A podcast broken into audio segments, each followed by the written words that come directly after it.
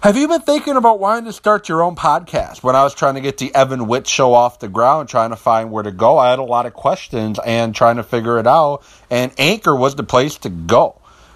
Easy to start, easy to use, and it's free. And you can get your podcast heard on Apple Podcasts, Spotify, and all other great places that people like to listen. The answer, again, is Anchor. And I love using Anchor as it's extremely easy and simple and free to use. If you want to join me with Anchor on your podcast, then go to anchor.fm slash start and join me and the diverse community of all the podcasters that Anchor has to offer. I enjoy and cannot wait to start hearing your first podcast. That's anchor.fm slash start. Hello, ladies and gentlemen, and welcome to the Evan Wit podcast. It's been about a month or so since my uh, last episode where I talked NFL draft with Maggie Laurie, and it was a great uh, experience talking NFL draft with her. And I, I needed a break. I, I needed a break. Um, needed to refocus myself. And here I am, refocused, and I'm ready to go. And I'm ready to bring you a weekly podcast where I'm going to give you my thoughts, my takes on everything Wisconsin sports and everything uh, professional wrestling. And great episode to come back because at the end of this episode, we you are going to hear an interview from former WWE wrestler, former Brood member, former Ministry of Darkness member, Gangrel. And he talks briefly about his experiences in wrestling, what got him started, uh, how he trained, how he got started, talk about the Brood, uh, the the famous entrance, where it came from, and give some quick advice for those that are looking to get into the sport of professional wrestling on what they should do to try to uh, work on their craft and get going. Um, you know, it wasn't the interview I wanted it to be, but it was a fun interview. Uh, you know, I was hoping to catch him before the show, um, get some you know, five, ten, get about 10 minute interview. That unfortunately didn't happen. You know, there's, there's lots of things I wanted to talk to him about. Um, but like I said, I just couldn't get it to happen. And it was, it was, I'm still grateful. I'm still grateful for the fact that he gave me about four minutes of his time. Uh, you know, it was after a show. He's exhausted. He's tired. He's not a podcast guy anyways. Um, and so the fact that he was willing to speak with me for four minutes to me was great. Um, and I do appreciate it. And I do want to say a thank you to Gangrel for spending a few minutes with me. I also want to say thank you to Ryan Cross and SSW uh, for giving me the opportunity and for putting on a great show last night. It brought Bushwhacker, uh, Bushwhacker Luke. Um, you know, 72 year old guy, he still got it. You know, he can still take bumps with the best of them. He's still strong as an ox. He can still uh, entertain and put on a show with, you know, it was entertaining to watch. And if you've ever not, if you've never gone to like SSW at the Brat Stop in Kenosha, um, their next show, get there because if you want to see guys put on great matches, put on great shows, um, doing it just truly for the love of the profession. It's it's definitely worth the money, and it's not that expensive either. I sat front row VIP uh, type ticket, thirty dollars, and I got to sit front row and shake guys' hands and uh, just have a good old time. And their next event, um, they don't have the date yet, but WWE Hall of Famer Rikishi is going to be in the house, and I don't know who he's going to give a stink face to, but somebody getting a stink face. That I can guarantee. But it was a great experience. I loved it. Um, great energy in the crowd, capacity crowd once again. And if you get a chance to go, I highly recommend it. Um, just follow at SNS on uh, uh, on Facebook and Twitter.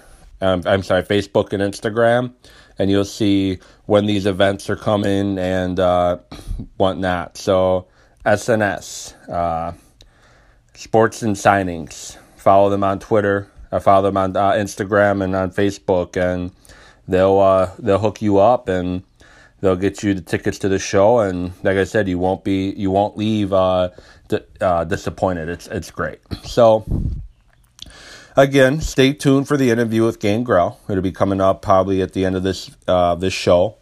Um, before I do jump into that, just a few things to discuss. Uh, Milwaukee Bucks, their season unfortunately comes to an end. They took a 2 0 series lead after game two, and game two was just a 125 103 uh, destruction of Toronto, and then it basically went downhill from there. They lost in double overtime in game three, 118 to 112, and then get blown out 120 to 102 in game four, and then 105 99 in game five. Closer than, you know, just six points indicates to me. And then 194 in game four. And I don't know, you know, Kawhi Leonard, I think a lot of people slept on him. Um, he is one of the top three, top four players in the NBA when he's fully in, invested and he's healthy. And he showed that in this series. And Giannis is one of the top players in the NBA. He is a superstar, but he's got some work to do. And Giannis is a guy that's going to put the work in in the gym. He's not going to be satisfied with an Eastern Conference Finals appearance. He's going to put that work in to try to get not only get back to the Eastern Conference Finals, but move beyond the Eastern Conference Finals. That's the type of worker Giannis is. But the question is going to be what team are they going to have around him? Lopez is a free agent. Khris Middleton can opt out, and he might be looking for superstar, uh, supermax type money. Malcolm Brogdon is a restricted free agent. Uh, Nico Mirotic uh, is a free agent. George Hill has a $1 million option. So the team can look completely different next year, and it's going to be up to to uh, Jon Horst now to put the pieces together to get back to this point. But there are a lot of things that uncharacteristically uh, the Bucks did. They were uncharacteristically them. Uh, Malcolm Brogdon wide open three from the corner in game five, uh, game six, missed it. Brook Lopez wide open three in game six as well from the corner, perfect shot, missed it. Uh, they stopped. They weren't attacking the rim consistently enough. Giannis was late passing the ball out, which forced some uh, uncharacteristic turnovers. And he was not aggressive going to the hoop at times. And I don't know if it's he was anticipating a foul, anticipating contact, or what. But it, Giannis wasn't himself at times in the series. And you know the Bucks have some growing up to do. Um, and I, I, I like Budenholzer, but he's got some growing up to do as a coach too. He failed to adjust uh, to what Nick Nurse adjusted to, which is putting Kawhi, Kawhi Leonard on on Giannis. And I think people forget that Leonard is a former, I think, two time Defensive Player of the Year. You're not just going to walk all over him, but it was a tough series, disappointing end. The Bucks, you know, I use the term choke on. Uh, Saturday after the game when my feelings and emotions are high. You know, they choked it away after being up 2 nothing. Looking back on it, I don't know if that's quite the correct terminology to use because the Raptors, they made adjustments. Uh, they played great basketball. Guys that don't traditionally play well in the playoffs, like Kyle Lowry, ended up playing really well. And the Bucks struggled to slow down Leonard for 48 minutes and Giannis played, I think, 41 minutes. Game six was the most minutes he's played that entire series. And, you know, Giannis, you got to play him more. Um, it's the playoff time. You you you monitored and monitored his minutes during the entire regular season for this point, so you could run him into the ground pretty much. And you didn't. You kept managing his minutes, not giving him a ton of minutes, and it showed. And Giannis is, does deserve some of the blame for this. He uh, struggled at key moments, but his supporting cast struggled too. Bledsoe with eight points, uh, Middle, Malcolm Brogdon with 10 points, Middleton with 14 points, uh, Ilyasova with 13 points.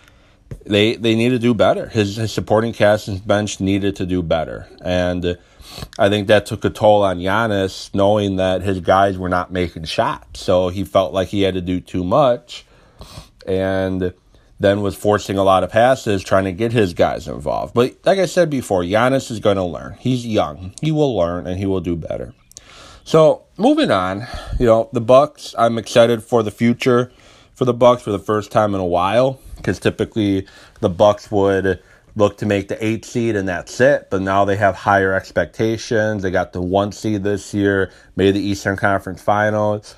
You know, they got to make it back next year. And like I said, it's up to Jon Horst now to make those moves to get the Bucks back to the Eastern Conference Finals and into the Western Conference Finals. And the entire East could look different next year. Kawhi Leonard could go back to the West. Kevin Durant could come East. Uh, Kyrie Irving can go west, or he could stay in the East. He's likely leaving Boston, but where's he going to go? Um, so the East could be even more wide open next year than it is this year. You know, because Boston is going to not probably be as good. You're going to have the Bucks in Philadelphia, pretty much.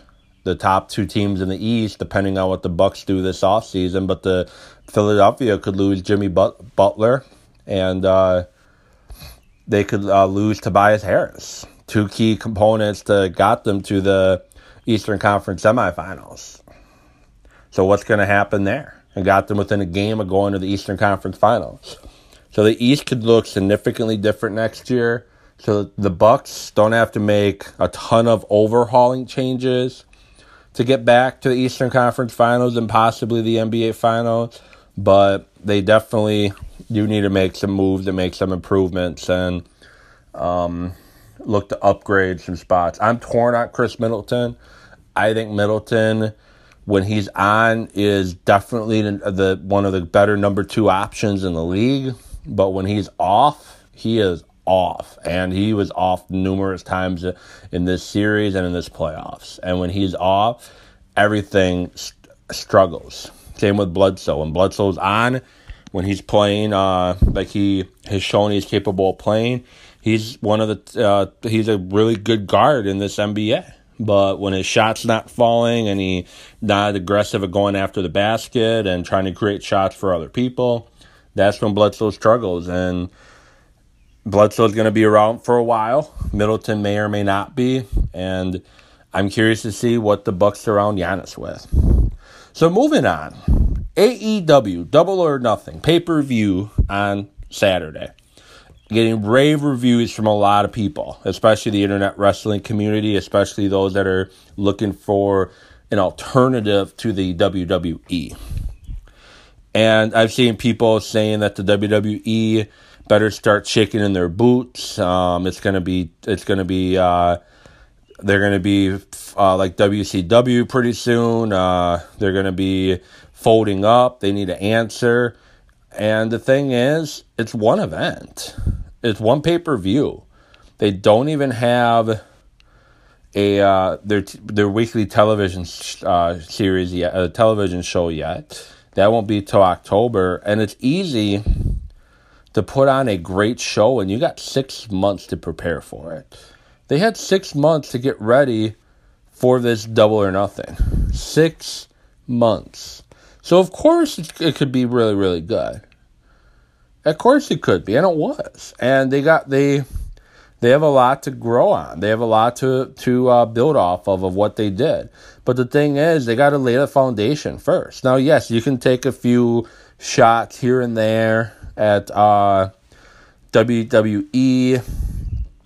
I get it. That's to get the fans all pumped up and excited for who are you know your fans, and that's really what it was for. It wasn't to take. Uh, to try to say we're better than WWE. It was just that we want to get our fans riled up. And we got Jon Moxley, uh, Moxley, formerly Dean Ambrose, joining at the end of the show, attacking uh, Jericho and Omega. I think that was a huge get for AEW. And now it's going to be they have to consistently put on good shows.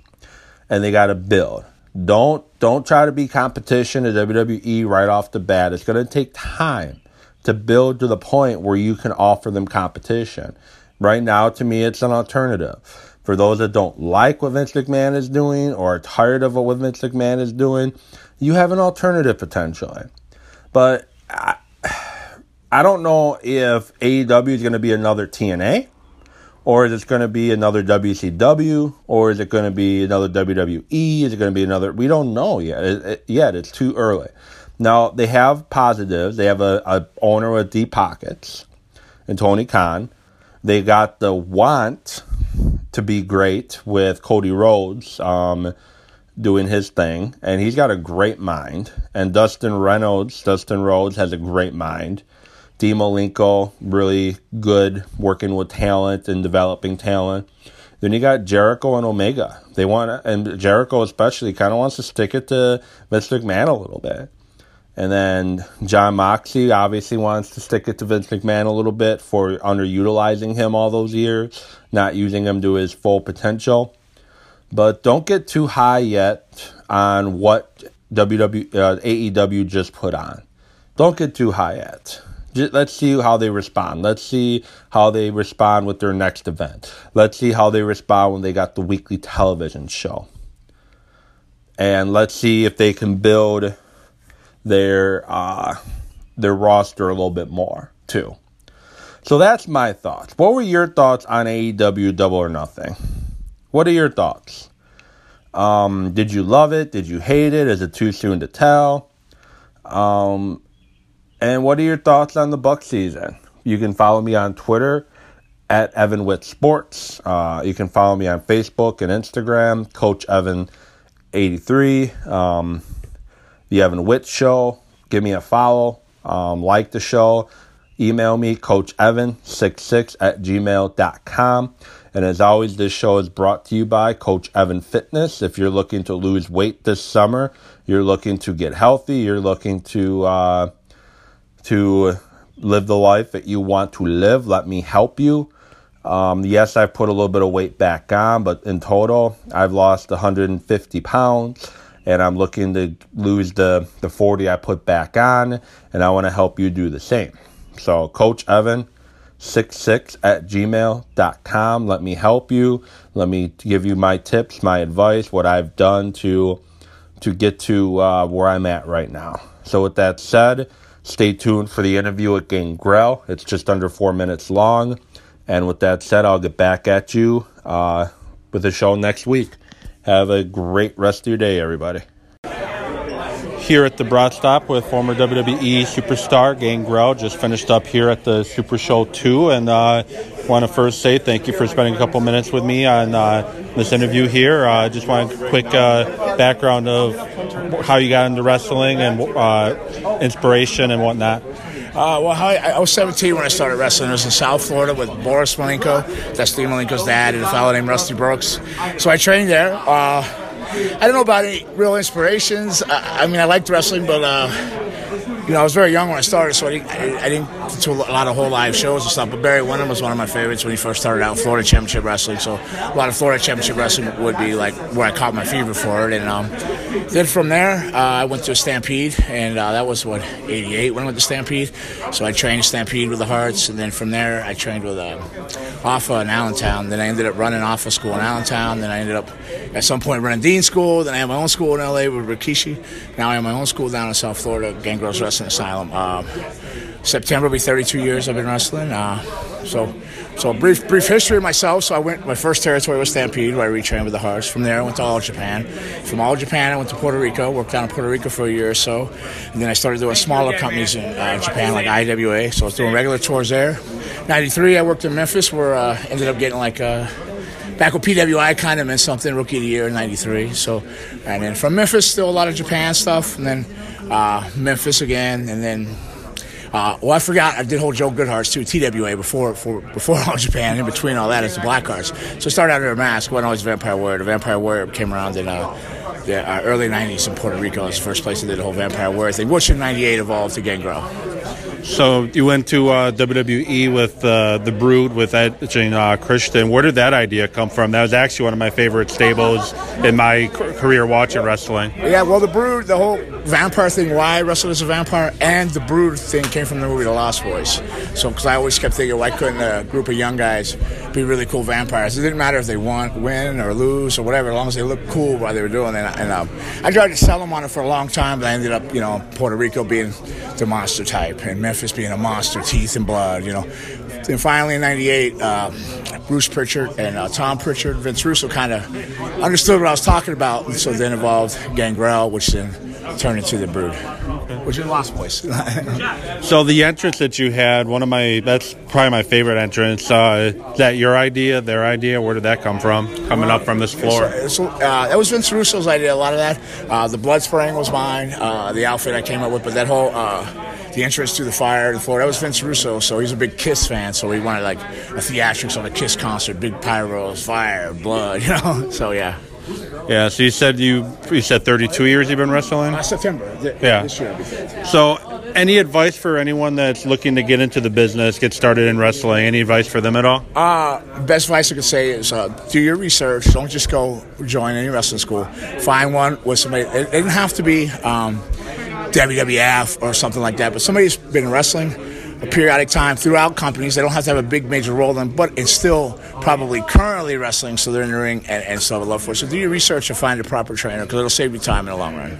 Well, thank you for spending a couple minutes with me. I appreciate it, and uh, you know, hope to see you again soon. Uh, thank you very much. Sorry I'm so cranky. I'm not a podcast guy, so I don't do many, but it was great talking to you. Thanks for taking it easy on me, and I appreciate it. Thank you very much. Yep. Thank you. Thank